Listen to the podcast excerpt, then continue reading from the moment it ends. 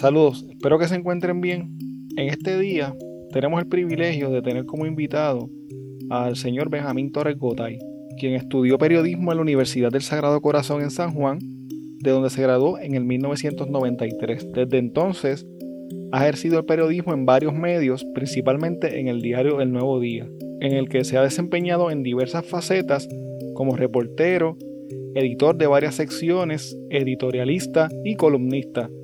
Su trabajo ha sido reconocido en varias ocasiones con el Premio Nacional de Periodismo que otorga la Asociación de Periodistas de Puerto Rico y el Premio a la Excelencia Periodística que otorga el Club Ultramarino de Prensa. Actualmente mantiene una muy leída columna semanal de comentario titulada Las cosas por su nombre, sobre temas de actualidad, y es el anfitrión del podcast Torres Gotay Entrevista. Sin más preámbulos, espero que disfruten y aprendan algo nuevo con esta interesante conversación. Yo sé que al principio del podcast, en la introducción, yo hablé de, tu trayectoria profesional, pero me gustaría que tú me hablaras de un poco de tu formación personal, de tu formación profesional, cómo llegaste a, ser periodista o qué te inspiró a ser periodista ¿Cuál ha sido ¿verdad, tu carrera aquí en Puerto Rico como escritor y como periodista? Pues yo soy natural de Santa Isabel, del pueblo de Santa Isabel. Este, yo tengo 52 años. Eh, crecí en una familia eh, relativamente grande, digamos. Yo tengo cuatro hermanos, dos, dos hermanos y dos hermanas. Mi papá era camionero, propietario de camión y operador. Mi mamá ama de casa.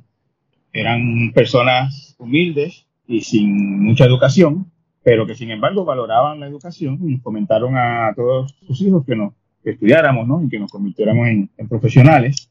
En mi caso, yo de tiempos que no puedo recordar, pues me gustaba escribir, siempre me ha gustado escribir, siempre he tenido esa vocación de ser escritor y cuando me tocó pues elegir una carrera a la cual dedicarme, una, una carrera profesional, pues encontré que en el periodismo pues me podían pagar por escribir y básicamente esa es bien, bien a grandes rasgos la razón por la cual yo me hice periodista.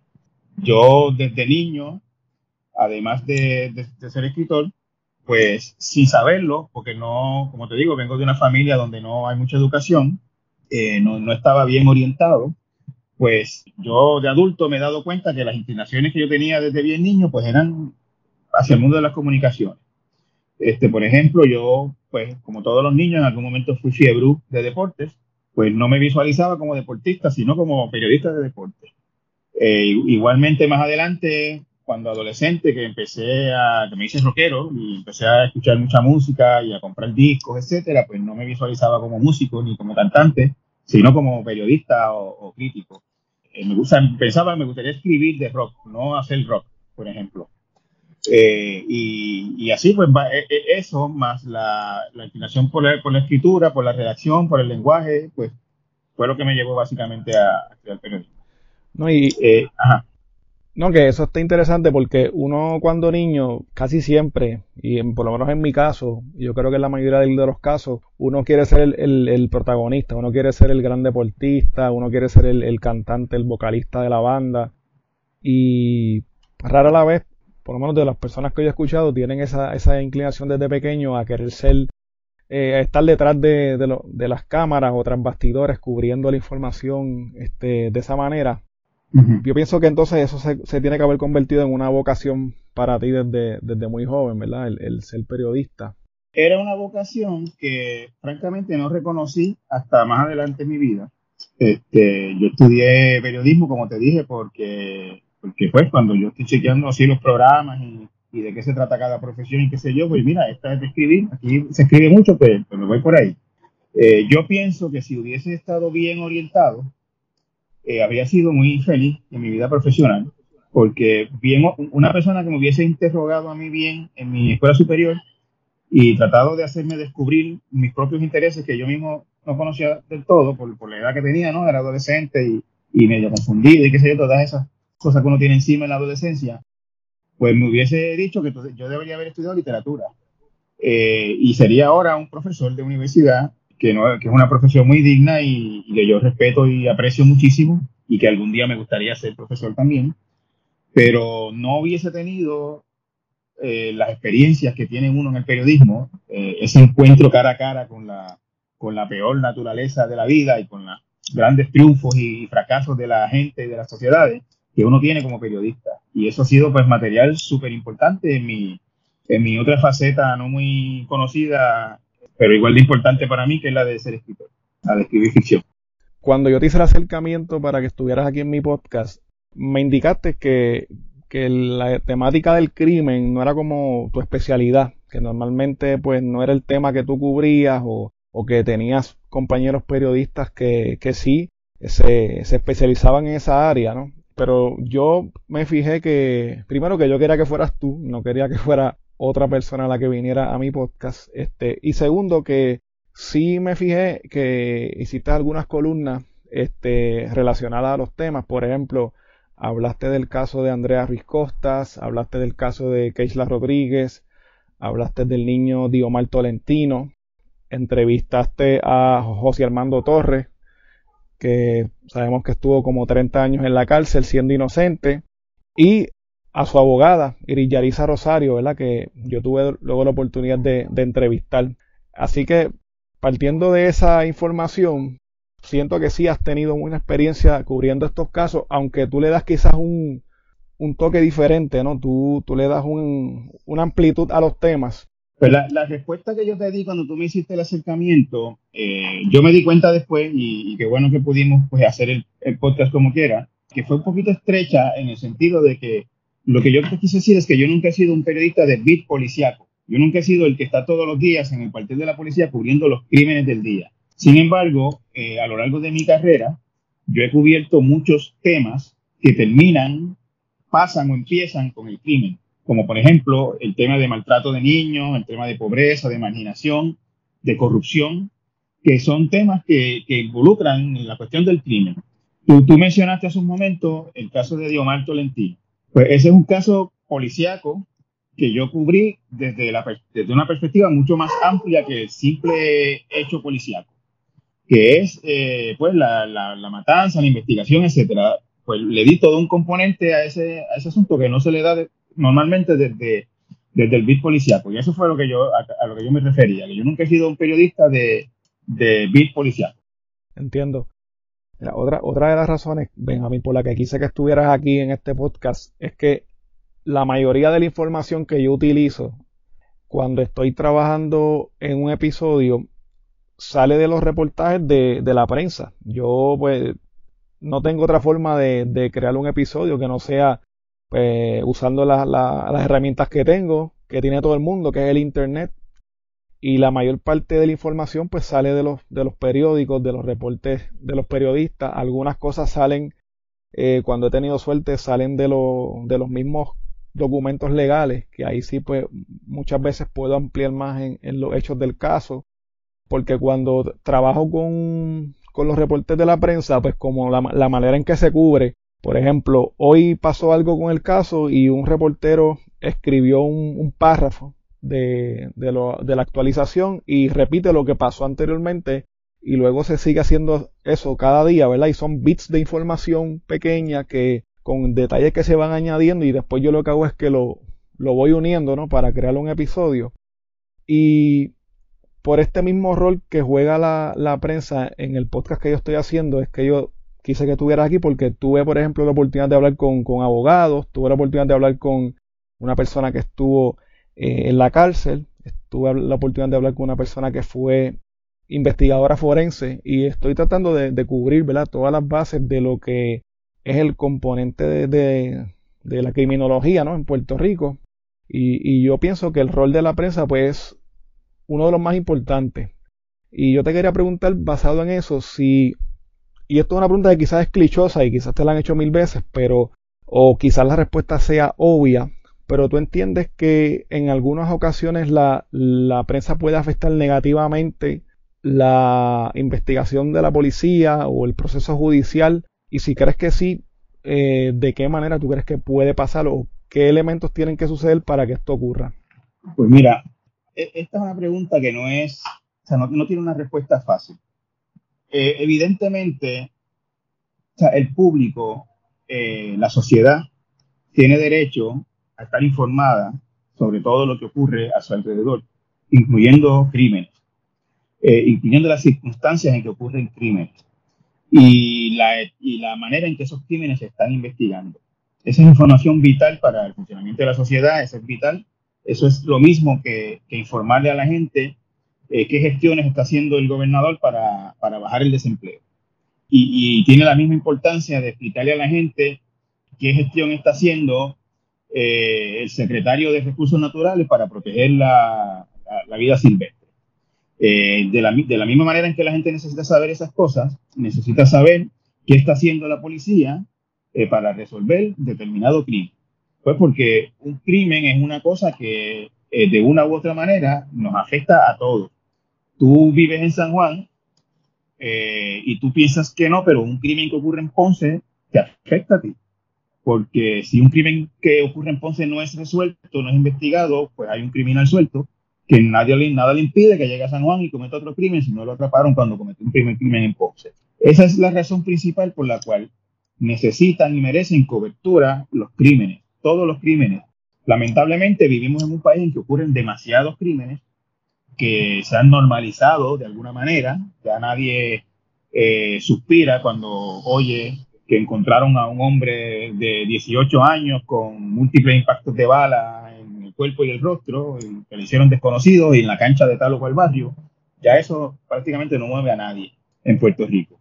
Eh, hay otro tipo de crimen que por alguna razón particular, porque se sale de la norma en alguna, en alguna instancia, porque involucra a un grupo poblacional que no es muy común que se vea involucrado en crímenes, porque se sospecha de alguien notorio, como fue el caso de, de Keisha Rodríguez, porque detectan o revelan una falla sistémica, como fue el caso de Andrea Ruiz Costa, que es una de muchas mujeres asesinadas por sus parejas, que en este caso pues contó con una familia muy valiente que denunció que ya había ido a la corte a pedir ayuda y no había recibido ayuda. Eso hace que se, que se convierta en un crimen que se sale un poquito de la norma y que se cubra con, con mayor atención.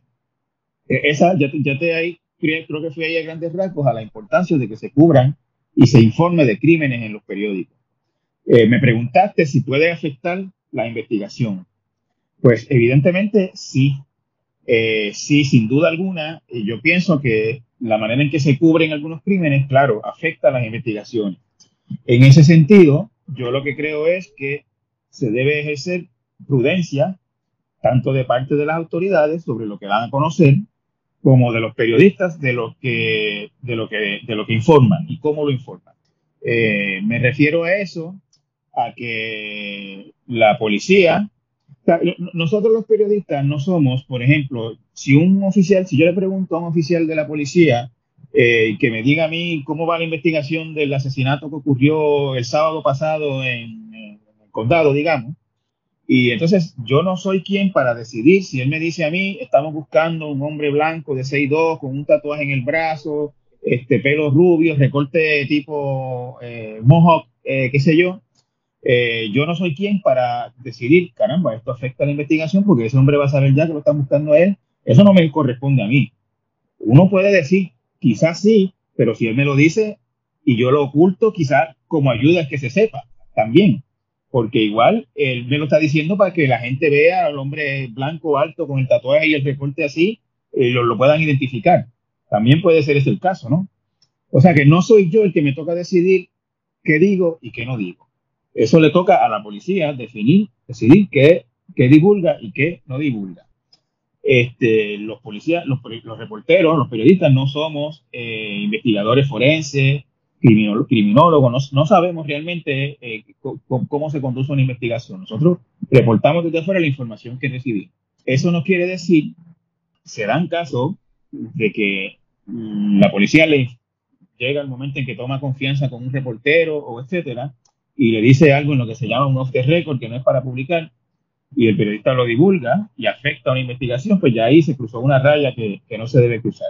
Y también, tú sabes, no, hay que ejercer prudencia, hay, hay, que tener cuidado con, con, las cosas que dice la policía. Este, cuando un crimen está en etapas preliminares, la policía tiene unas teorías, unas hipótesis de cómo ocurrió esto y por qué. Eso son mismo, teoría, hipótesis. Eso no, no, no, no, no está corroborado ni comprobado y uno no debe pues repetirlo para adelante como que esto fue lo que pasó. esto es lo que cree la policía, pero no está corroborado. en ese sentido también se puede afectar una investigación cuando par de medios o por alguna o X o Y razón empiezan a, divulgar una teoría, una teoría, una teoría, una teoría, se convierte eso como la realidad en la cabeza de la gente y es muy difícil entonces que después empiecen a, cuando se empieza a saber la verdad, vienen las desconfianzas, etcétera. O sea que, es un tema que, como todos los temas periodísticos, eh, el flujo de la información es importante y necesario, y a la misma vez hay que ejercer prudencia de los dos lados, del lado de la policía y del lado de la, de la prensa también. Sí, yo creo que, es algo que, es bien difícil de, definir y es bien difícil de, ponerlo en, algo, ¿cómo te explicaría? para, para darte un ejemplo, cuando yo voy a escribir sobre un episodio, este, yo tengo diferentes fuentes de información.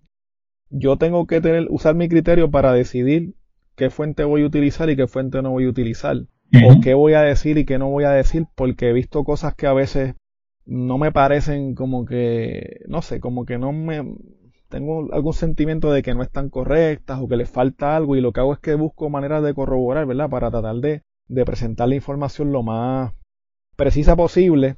Es, la, es una de las cosas que, de lo más que me gusta hacer cuando hago un episodio. Y yo pienso que sí, yo pienso que ustedes tienen esa, esa tarea y yo pienso que su mayoría lo hacen. Te digo la verdad, cuando yo trabajo los casos, la mayoría de los de la información que yo recibo y que utilizo de periódicos de aquí de Puerto Rico, que son periódicos establecidos, que no son de estas páginas online que hay de por ahí. Pues, es sí, es, es, una información bastante siempre que se puede corroborar. Yo pienso que tú eres una persona que te expresas bastante libremente, que dices lo que piensas en, eh, en tus escritos y en tus redes sociales, que tienes esa libertad. ¿Qué tú crees de esto? ¿Tú crees que lo que tú piensas o tus ideales este, plasmados en lo que tú escribes están bien, están mal? ¿Es algo que debes un reportero debe tratar de, ocultar? ¿O tú entiendes que estamos en una época que ya eso realmente no, no importa, que, que pues cada cual tiene que hacer su propio análisis? Bueno, lo que pasa es lo siguiente, Armando. Este, hay diferentes géneros periodísticos y uno de ellos es el periodismo de opinión, que es que yo practico en esta etapa de mi carrera.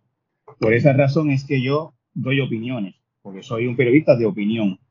Eh, yo no soy un reportero común y corriente de, de, conferencias de prensa, de entrevistas. Hago entrevistas, pero son entrevistas especiales, reportajes especiales. Eh, no soy un reportero, no soy un periodista de diario, soy un periodista de opinión. Tengo una columna de opinión semanal en el periódico. Por eso es que yo tengo la libertad de emitir opiniones, por esa razón. Eh, y la gente que me lee sabe que yo, cuando leo una columna mía, sabe que no es un reportaje, que es una columna de opinión y por lo tanto, lo que están viendo ahí saben que es mi opinión y pueden estar de acuerdo o no de acuerdo con ella. Y lo que yo recomiendo, contrastar, o sea, leer diferentes tendencias, diferentes fuentes para uno formar su propia, su propia opinión. Este, y en ese sentido, pues por eso es que yo soy un, tengo esa libertad en redes sociales y en el periódico, etcétera, porque pues, practico hace 11 años el periodismo de opinión. No está bien que reporteros de diario, periodistas eh, de diario, emitan opiniones, ni, opiniones sobre las cosas que cubren.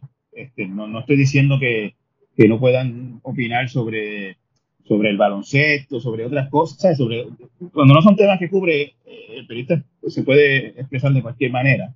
El, periodista no es, un, no es, un, robot, ¿entiendes? siempre se le va a ver, siempre se va, a ser una persona que va a tener sus opiniones, sus ideas, etcétera, y, y, que las puede expresar. Eh, lo que no se debe hacer es comprometer la imparcialidad a mí no me gusta usar la palabra objetividad, porque los periodistas no somos objetos, por lo tanto, no, no eso de objetividad es un, una, un mito, pero no si puede ser parcial, perdón, imparcial, uno puede ser balanceado, uno lo que no puede hacer, lo que no debemos hacer los periodistas, y eso no lo hago ni yo, que soy un periodista de opinión, es eh, demostrar parcialidad en la mayoría de los temas. Hay temas que no admiten neutralidad, como son los temas, por ejemplo, de derechos humanos. Eh, tú no puedes, si alguien dice que, que las mujeres son inferiores y otros dicen que las mujeres deben ser iguales que los hombres, pues eso es un tema en el que tú tienes que ser imparcial, porque es un tema de derechos humanos y tú sabes que hay un solo lado en el que está. Y eso aplica a los derechos de minoría, a los derechos de los pueblos a la autodeterminación, a, los derechos a la paz, etcétera, etcétera. Hay, hay este, a la democracia, hay, hay temas que no admiten neutralidad. Eh, la mayoría de los temas, sí, pues, este, si el PNP cree que, que el IBU fue una buena medida y el PNP que no, pues eh, ahí uno sabe parcializarse, pues no es, no es lo que se recomienda en los periodistas regulares. Los periodistas de opinión, pues podemos decir este, nuestra opinión. Eh, en ese sentido, pues eso es lo que, eso es la, esa es la, contestación a tu pregunta. Eh, la, la, recomendación que yo le doy a mis compañeros periodistas sobre el uso de redes sociales, sobre los comentarios en redes sociales, es no digas nada en una red social que tú no podrías escribir en tu medio con tu nombre. Si tú, cuando vayas a hacer un comentario, tú piensas, esto me lo dejarían pasar en mi medio. Si la respuesta es que no, pues quizás no te conviene decirlo en redes tampoco. E, esa es una, o sea, una recomendación, una sugerencia muy general, porque, qué sé yo, un periodista de Nuevo Día que cubre, este, digamos, el Capitolio, si, si dice que si viene el periódico a, escribir que los vaqueros de Bayamón fue una porquería este año en la liga, pues eso en el periódico no se lo van a aceptar, pero es porque él no cubre eso y tampoco es algo que comprometa su parcialidad. Si, si él fuera el periodista que cubre el baloncesto, pues no se permite, pero el que cubre la política sí se le puede, sí se le puede permitir que diga eso. Entendí, entendí bastante bien el, el concepto y estoy de acuerdo con lo que dice. La realidad es que pues, muchas veces pretendemos que, que los reporteros sean una cosa que como que no son de este mundo, ¿verdad? O los vemos de una manera que, no es real por algunas percepciones que quizás tuvimos en algún momento. Este, otro tema de los que quería hablarte es de la sensibilidad de, un periodista. Este, es algo que yo trato de practicar también, pero para mí se me hace bien difícil porque cuando yo tengo que hablar de, pues de un asesinato, de una agresión sexual, ¿verdad? Como el caso que he tocado recientemente, eh, en el caso de los sacerdotes y cosas como esa, yo trato de ser, de usar un lenguaje y de evitar eh, hablar de algunos detalles que quizás no vengan, no sean importantes o no sean necesarios para la historia. Y esa es mi manera de ser sensible, por lo menos cuando yo hago un episodio. Es algo que se, que se enseña, es algo que, en el periodismo se practica o se discute cuando se va a hacer, a cubrir un caso delicado como, pues, como los casos que yo te mencioné, por ejemplo? Sí, mira, es un tema controversial en el sentido de que lo que es sensible para uno, pues no, es lo mismo para otro. Eso es mayormente una cuestión de, valores personales, etcétera. Eh, igual pasa, en Puerto Rico afortunadamente ya no pasa tanto como antes, antes pasaba más, que dependía mucho del estilo del medio también. Había medios que vivían de ser morbosos, de, promover los crímenes y describirlos en sus detalles más, más horribles como una manera de, vender el periódico, ¿no? de satisfacer esa curiosidad morbosa que probablemente tiene mucha gente. Ahora mismo hay páginas de internet aquí en Puerto Rico eh, que lo hacen por montones, pero afortunadamente en la prensa que podríamos llamar mainstream, por falta de una palabra en español, que se me ocurre ahora, eh, la prensa tradicional, digamos, eh, afortunadamente ya no ocurre, aunque antes ocurría, y ocurría en prensa escrita y ocurría en televisión también. Ahora, esto también va, va por niveles, como te decía hace un momento. Eh, puede que para una persona describir una agresión sexual que sufrió un menor, pues en detalles específicos, pues ofende la sensibilidad de alguna gente, pero puede darse el caso de que para entender algún issue en particular, pues sea necesario dar esa descripción. Este, no siempre es necesario. Igual, probablemente, digamos, no hay que describir la manera en que un cadáver fue encontrado, eh, así en detalles específicos. Armando un, cadáver asesinado de manera violenta es una cosa espantosa realmente. Es una cosa que, si nunca lo has visto, pues pues, no, lo vea, a menos que sea absolutamente necesario. Pues esa, esa descripción no hay que darla en detalle eh, normalmente. Eso no quiere decir que eh, en algún momento para entender la naturaleza de, un crimen en particular, haya que, explicar la manera en que fue hallado un cadáver, por ejemplo. Yo estaba escuchando tu podcast del caso de, de Aidema y mí hace un rato. E, ese es un caso bien horrible que para alguna gente eh, podría resultar hiriente a su sensibilidad saber que a los niños los mataron por la espalda y que sus cadáveres estaban dentro de neveras. Eh, sin embargo, yo encuentro necesario, como parte del entendimiento de la historia, que los niños los mataron por la espalda. Porque tu entrevistado, o perdón, la persona que habla en ese podcast, explica por qué es importante que los mataron por la espalda. Este, y en ese caso, pues, es, una, es un hecho que duele saberlo, que a dos tristes niños de 5 y 3 años los mataron. Eh, es el saber que los mataron a puñaladas, nada más, es lo suficientemente fuerte y doloroso sin embargo, saber que los mataron por la espalda, eh, salvajemente apuñaladas, pues e, es, otra cosa también que, le agrega ¿no? al, dolor de eso, pero que en ese caso es importante saberlo. E, en, términos generales, Armando, la, manera en que yo veo esto es que hay que respetar la dignidad de las personas que mueren, hay que respetar el dolor de, las, de los familiares, que son los que no saben, y a mí me, sorprende, ¿sabe? Me, me asombraría, me, me, perdóname, me dolería mucho. Sería fuente de mucha angustia para mí pensar que por algo que yo escribí alguien se entere de que su querido, familiar querido lo degollaron, por ejemplo. Le, sacaron la cabeza de sitio, como pasa en algunos crímenes. Este, o que, o que lo agredieron sexualmente con un tubo. Se puede decir que tenía señas de agresión sexual, pero no hay que decir específicamente cómo. Eso, este, si el familiar quisiera saberlo, pues tiene como enterarse, eventualmente no tiene que enterarse por el periódico. O sea que, hay, que hay que manejar esto con mucho cuidado porque son, eh, son, son víctimas, son personas que alguien quería, eh, que alguien lo está llorando, que alguien lo va a extrañar.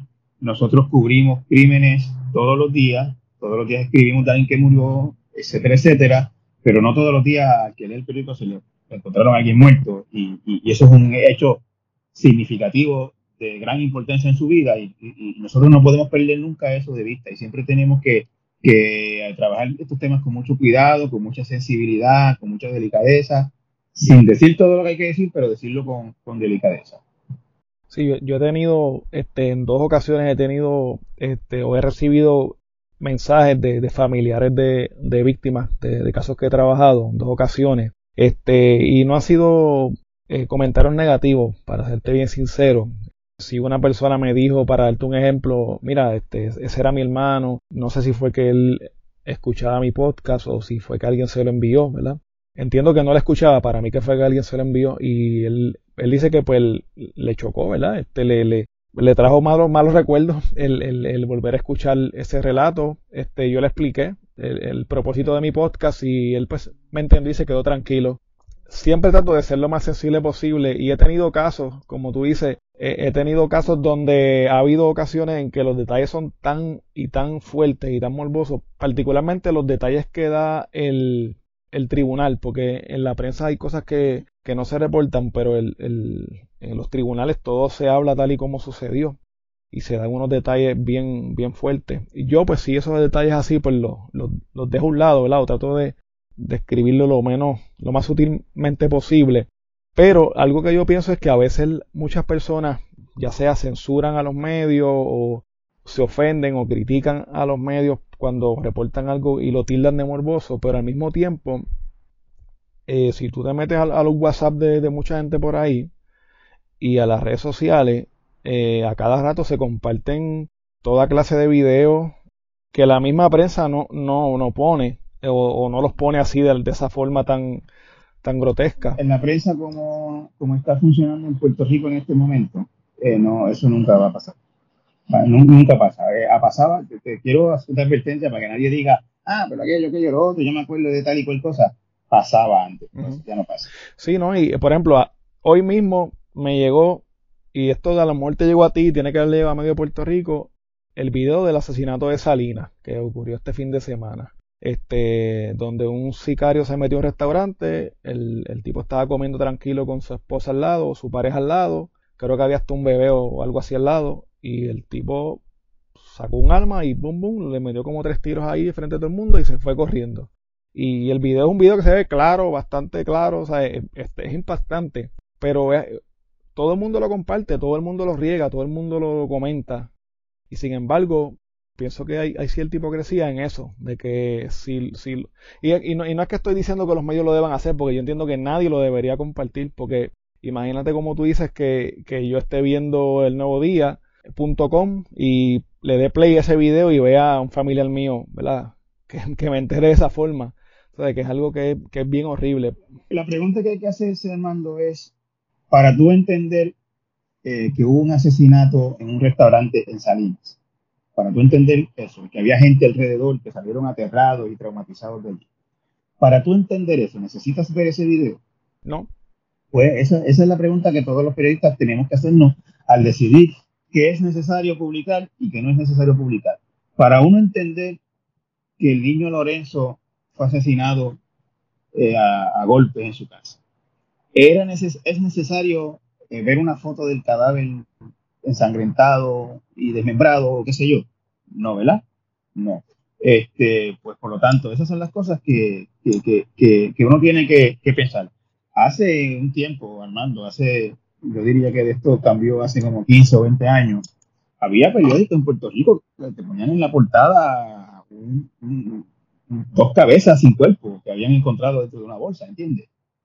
Este, que, El, cuerpo, el cuerpo de Toño Bicicleta tirado ahí con el balazo. Déjame decirte una cosa, que el cuerpo de Toño Bicicleta, esto fue objeto de debate, el cuerpo de Toño Bicicleta era un cuerpo que yo entendía que había que poner en un periódico.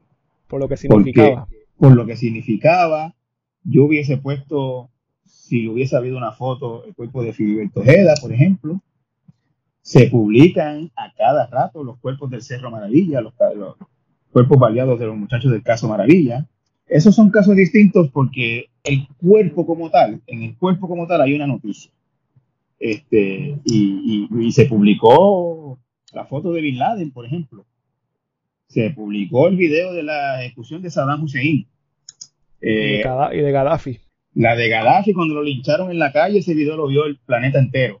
Eh, hay, hay, hay, hay, por eso te digo, hay momentos y hay momentos. Hay que evaluar cada, cada circunstancia. Sí, sí, te entiendo, te entiendo perfectamente. Eh, por eso es que hay que tener cierta habilidad, cierta educación para poder hacer ese trabajo, porque es que no todo el mundo tiene ese criterio de, decidir qué va y qué no va. Yo entiendo que de lo que leí de, de ti, eres editor también, y no sé si parte de tu trabajo es decidir si algo sale o no sale, y entiendo que muchas veces pues tienes que, tú eres el que toma esa decisión final, mira, esto no se puede publicar, esto sí se tiene que publicar. exactamente como tú lo estás diciendo. En múltiples ocasiones uno tiene que decidir esto no hace falta, esto le va a hacer daño a alguien, esto es innecesario, aquí se cruzó un poquito una raya, todo el tiempo esas decisiones se toman. Hay algo que cuando yo estudiaba eh, criminología, un profesor que era abogado nos habló de una preocupación que él tenía porque él decía que, por ejemplo, cuando acusan a alguien de agresión sexual, un ejemplo que él da, para hacerlo un poquito dramático, acusaron a un hombre de agresión sexual a, a, una menor.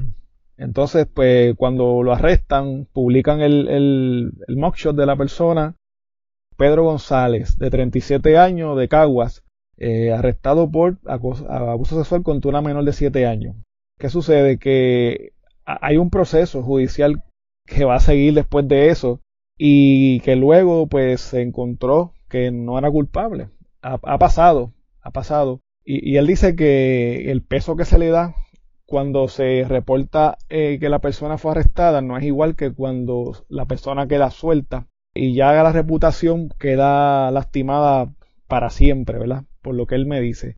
¿Tú crees que se le da seguimiento a casos como ese? A veces es difícil hacerlo. Mira, este, eh, eh, yo, entiendo completamente la preocupación de, la persona. Este, la comparto. Toda la vida he tenido esa, esa espinita, esa preocupación por dentro.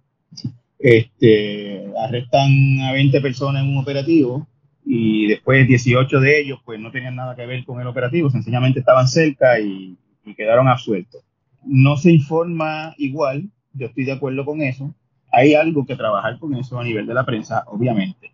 Hace escasamente un par de semanas, Armando, Associated Press, que es la agencia de prensa más importante del mundo, eh, publicó una nueva guía en la que ellos no van a divulgar identidades de personas eh, arrestadas hasta que no se les haga un juicio.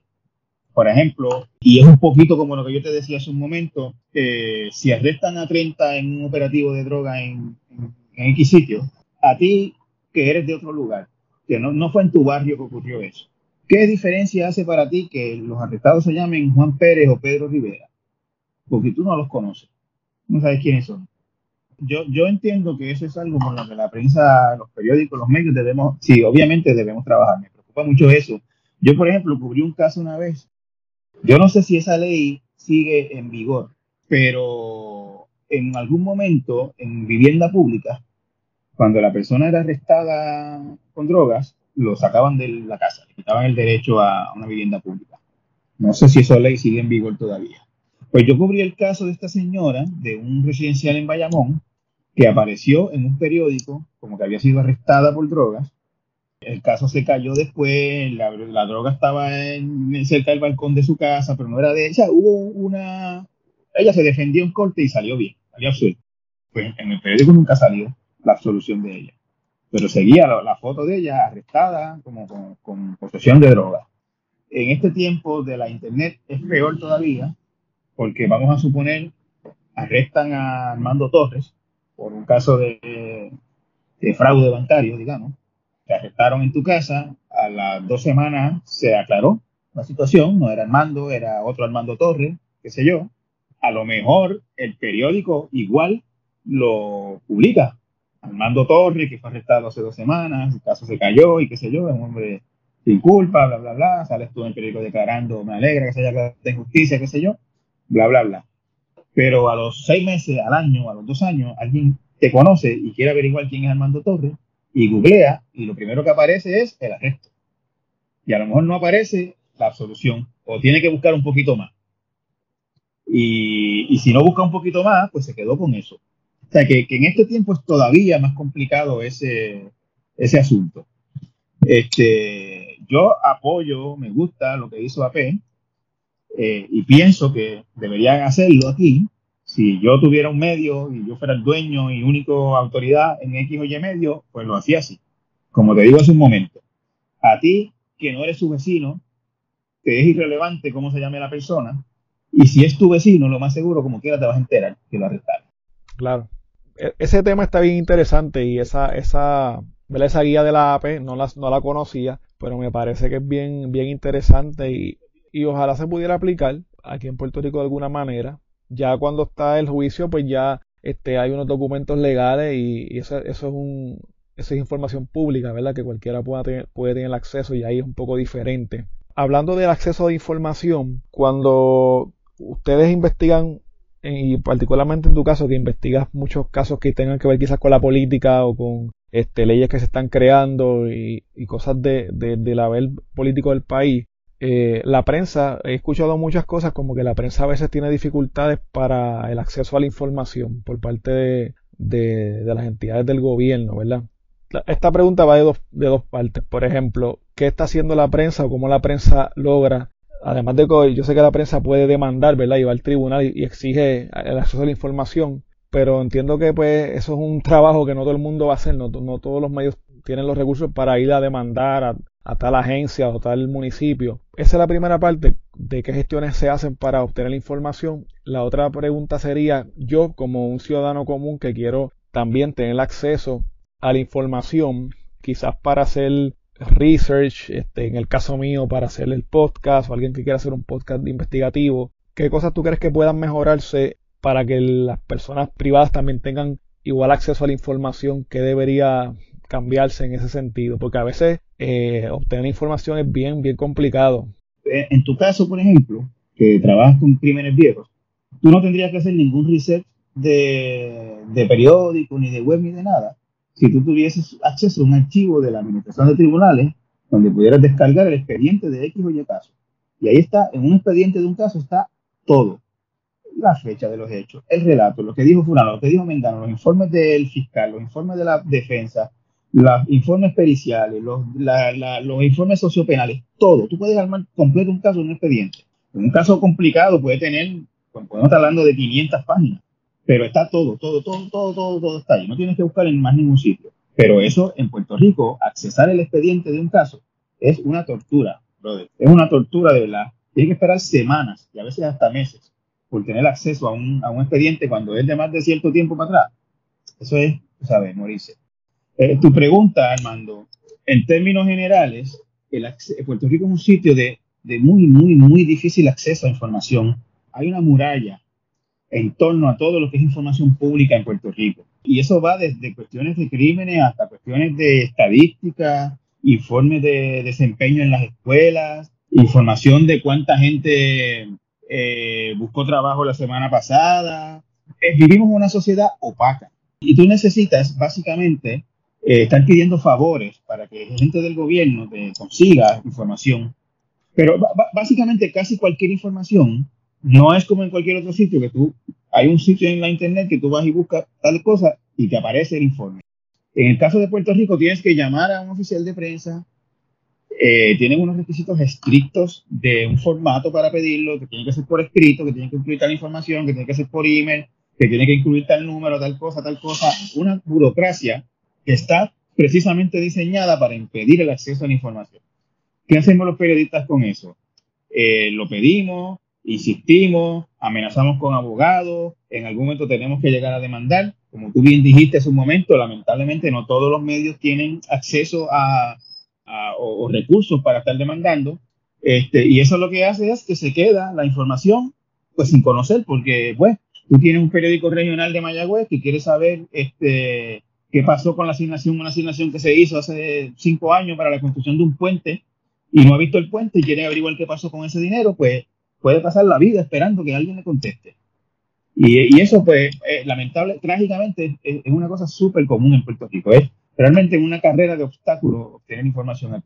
Sí, exacto. Te, iba a mencionar, y, ya estamos casi terminando, tu podcast, Torre Gota y Entrevista. Han, habido muy buenas entrevistas, me gustó mucho la que hiciste con el señor eh, de Vieques, que se me pasa el nombre de él, eh, Robert Rabin, la entrevista, como te dije, la de José Armando Torres. Este, háblame de, tu podcast, háblame de, de, algunas de tus entrevistas que, más te han gustado o, que, o de las personas que has logrado tener que más eh, tú querías tener y, y, dónde te pueden conseguir las personas que te quieran escuchar. Pues mi podcast, como tú dijiste, se llama Torres Gotay Entrevista. Es un podcast eh, fundamentalmente de entrevistas. Yo pues converso con personas eh, que yo considero interesantes o noticiosas o que tienen algo que, decir, que aportar a, la sociedad. Tiene un poquito más de tres años, yo creo. Eh, sí, estamos en verano del 21 y empezó como en marzo del 18. Eh, hay más de 100 entrevistas en ese podcast. Tengo a Raimundo y todo el mundo ha pasado por ahí en algún momento, desde el arzobispo González Nieves hasta hasta Richard Carrión, hasta eh, Alex Cora, todos los que corrieron para la gobernación en el 2020, mucha, mucha, mucha gente. Eh, se consigue pues en todas las plataformas de podcast. Eh, ahora mismo lo estamos haciendo por temporada, porque desde principios de este año le cambiamos un poquito el formato. Sigue siendo un podcast de entrevistas, pero lo enriquecimos con sonidos, con música de fondo, con contexto, etcétera, etcétera. Y tuvimos una temporada de dos episodios que me encantó. Eh, de esos dos episodios, pues eh, no te puedo mencionar el favorito, pero recuerdo con mucho cariño eh, uno que hice a Jacobo Morales, el gran Jacobo Morales, que fue el con el que se inauguró la temporada. Me encantó una entrevista que hice con la reverenda Nixie Ramos, que salió en la Semana Santa, que es una reverenda lesbiana, y hablamos pues de cómo ella concilia su religiosidad con su lesbianismo, y salió en Semana Santa y al tiempo en que estaba candente esta discusión de las terapias de conversión, etcétera, la entrevista de José Armando, la entrevista con Mayra Rivera, que es una señora que perdió a su hija en un crimen violento hace 25 años, si mal no recuerdo, y de ahí se dedicó a ayudar a otras personas eh, hubieran perdido familiares así de manera trágica. Yo con esos podcasts, Armando, lo que a mí me, lo que yo trato es de, yo siempre había querido tener un, espacio de entrevista, porque las entrevistas en prensa escrita siempre pierden algo. En una entrevista de prensa escrita no se siente el suspiro cuando contesta una pregunta, el cambio de tono, cuando se entusiasma con una cosa y cómo pierde entusiasmo con otra. Hay algo que hay en el audio que no hay en lo escrito. Siempre había querido tener ese, esa oportunidad. Eh, se me dio con el surgimiento de los podcasts, pues ahí eh, yo dije, ahí está el formato que yo estaba buscando. Trato de conversar con gente interesante, de tener conversaciones pausadas, son entrevistas, no son entrevistas las que se hacen por radio, que son de 5 o 10 minutos, son entrevistas que se apuntan, o sea, que apunto hacia una hora, a veces es un poquito menos, a veces un poquito más, y tenemos una conversación pausada y larga en la que yo aspiro a que la gente entienda bien a la persona con la que estoy hablando, que sepa bien quién es, de dónde viene, qué lo mueve, cómo que aprenda algo, etcétera, que, conozca a una persona básicamente. Eso es lo que yo aspiro. Excelente. Este, no, invito a todo el mundo que lo escuche. Yo te digo, yo no lo descubrí en el 2018, lo descubrí a, finales del año pasado, fue que lo vine a descubrir. Pero también tú eres escritor y, me dijiste que desde pequeño, pues eso era tu, inspiración, eso es lo que tú querías hacer. Y, escribiste una novela, si no me equivoco, el nombre es Tatuajes en Cuerpo de Niña. Te quería preguntar bien brevemente que me hables de esa experiencia de escribir una novela eh, y si tienes alguna novela que estás escribiendo o algún libro que no sea una novela, que sea algún libro investigativo, algo que venga por esa línea? Pues eh, Tatuaje en Cuerpo de Niña es la primera novela que yo publiqué. Eh, yo había escrito un par de novelas antes, pero eran más bien ejercicio de adolescente, práctica, digamos, era práctica. Esa fue la primera novela que me sentí en la suficiente confianza para, para publicar, hace ya un tiempito, fue en el 2013 que salió. Eh, lamentablemente no tengo la oportunidad, no, no, no tengo la, la, facilidad de dedicarme solo a escribir novelas. Tengo que trabajar, trabajo como periodista, me coge mucho tiempo el trabajo de periodismo y por lo tanto soy lento en la producción literaria. Estoy trabajando con otra novela que confieso que en el año de la pandemia, en el año del encierro, eh, encontré el ritmo eh, que uno necesita para trabajar un, un proyecto como este logré establecer una rutina en la que trabajo todas las noches, después que termino mi trabajo de periodista, me descanso un par de horas, comparto con mi familia, etcétera, etcétera, y a cierta hora me encierro a, a trabajar en una novela.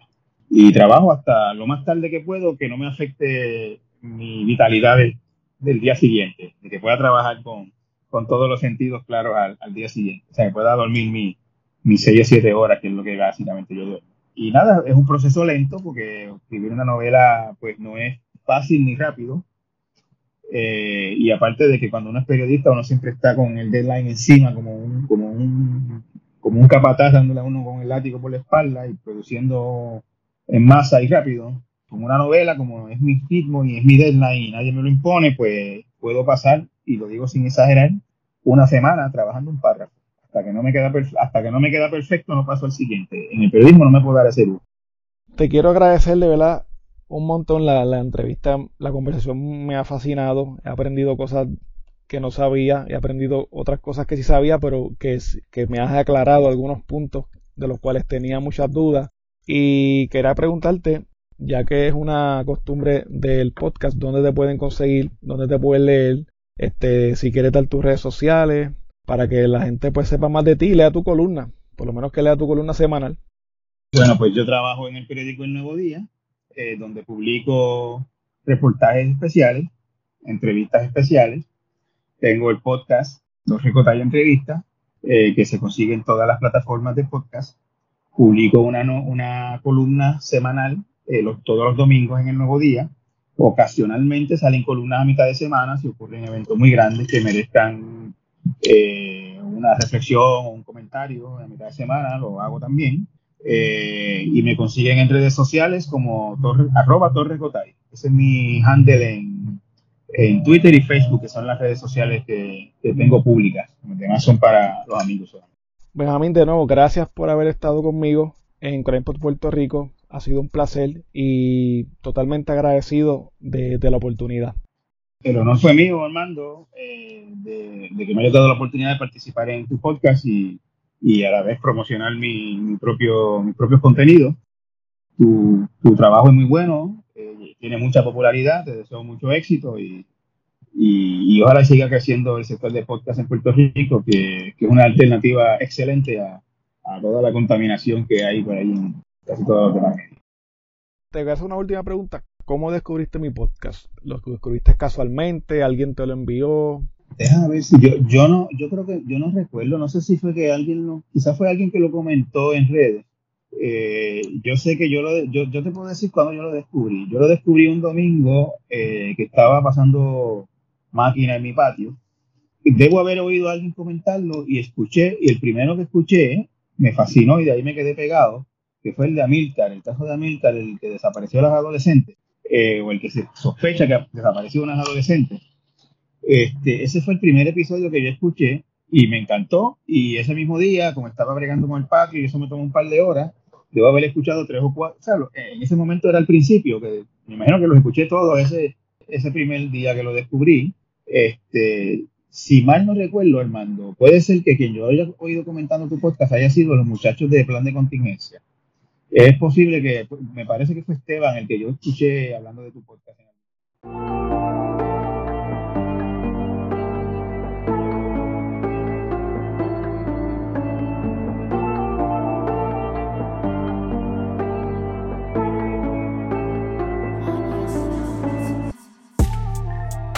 Bueno, hasta aquí el episodio de hoy.